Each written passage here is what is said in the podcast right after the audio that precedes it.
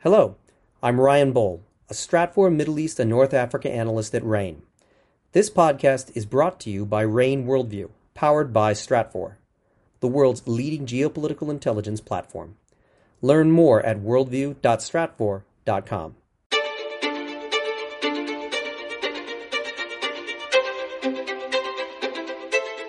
You are listening to RANE's Essential Geopolitics podcast powered by Stratfor. I'm Emily Donahue.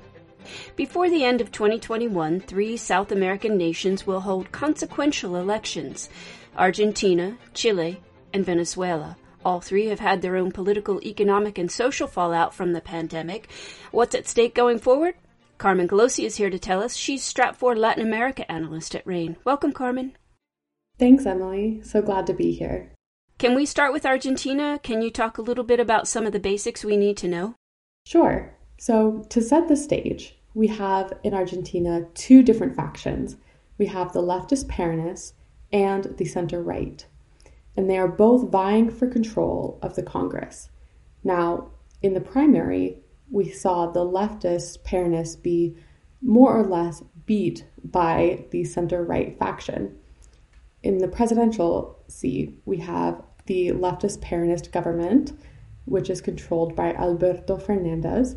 And this is really consequential because we are going to see um, if the government is going to have a Congress that is going to be majoritarily supportive of his agenda or majoritarily against his agenda. Well, what would be the implications of this election results that are coming up? So, there's two scenarios that we are looking at. The first is that if the Peronists win a majority in the Congress, we are going to see a continuation of these kind of leftist populist policies. Um, and we are going to see a relative amount of stability in the Argentine political spectrum. However, in the second scenario, if the Peronists lose, we're going to see the government be significantly weakened.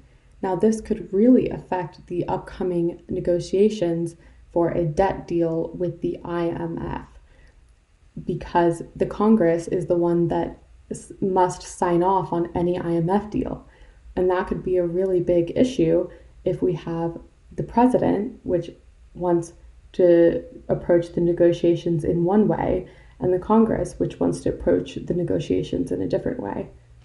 All right, thanks for that, Carmen. Let's go on to Chile. Uh, its presidential and general elections are in November. What are some of the trends we're looking at? So, a few trends that we're looking at is one, we are seeing a wave of political newcomers. We have these kind of two front running men of different factions.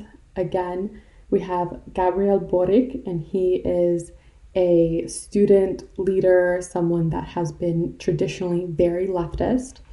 And then on the other side, we have Sebastian Sichel, and he is a little bit more traditional right wing. He's held positions in the government before.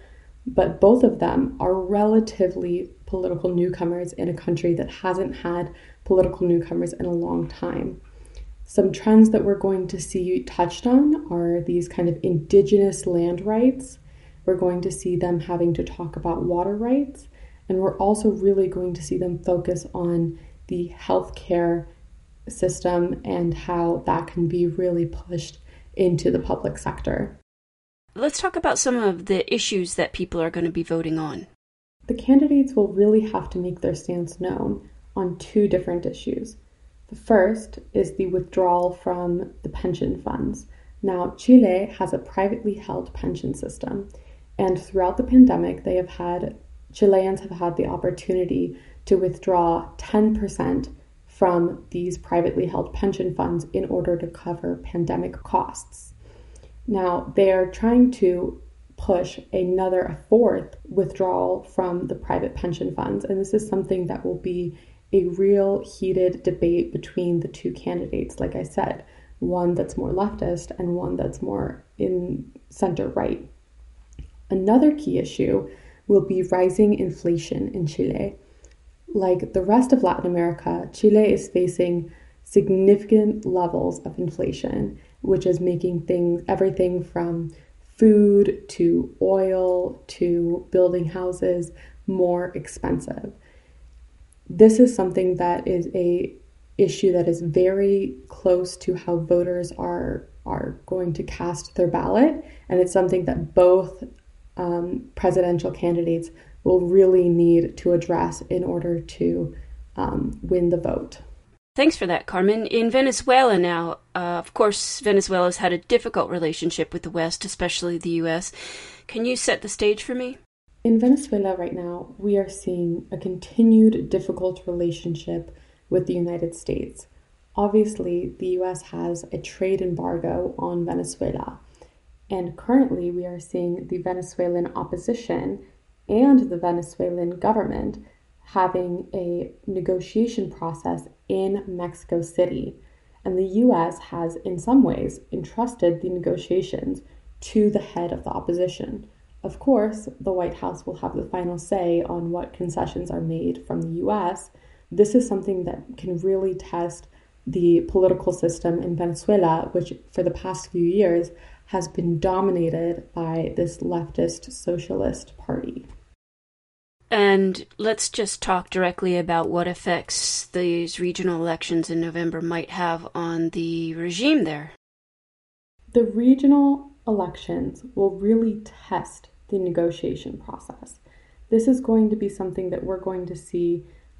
Are the negotiations going to reach some form of a deal where the government is going to agree to an international audit of the um, regional elections, or are the negotiations going to fall and crumble under the pressure of the election?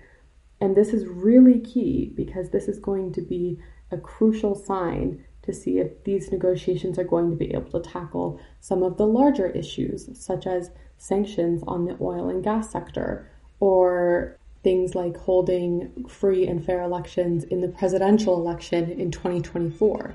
So, this is going to be the first big test of the negotiation process. Carmen Colosi is Stratfor Latin America analyst at RANE. Sign up for the free Worldview newsletter today. Find out more at stratfor.com slash worldview. That's stratfor.com slash worldview. I'm Emily Donahue. Thanks for listening.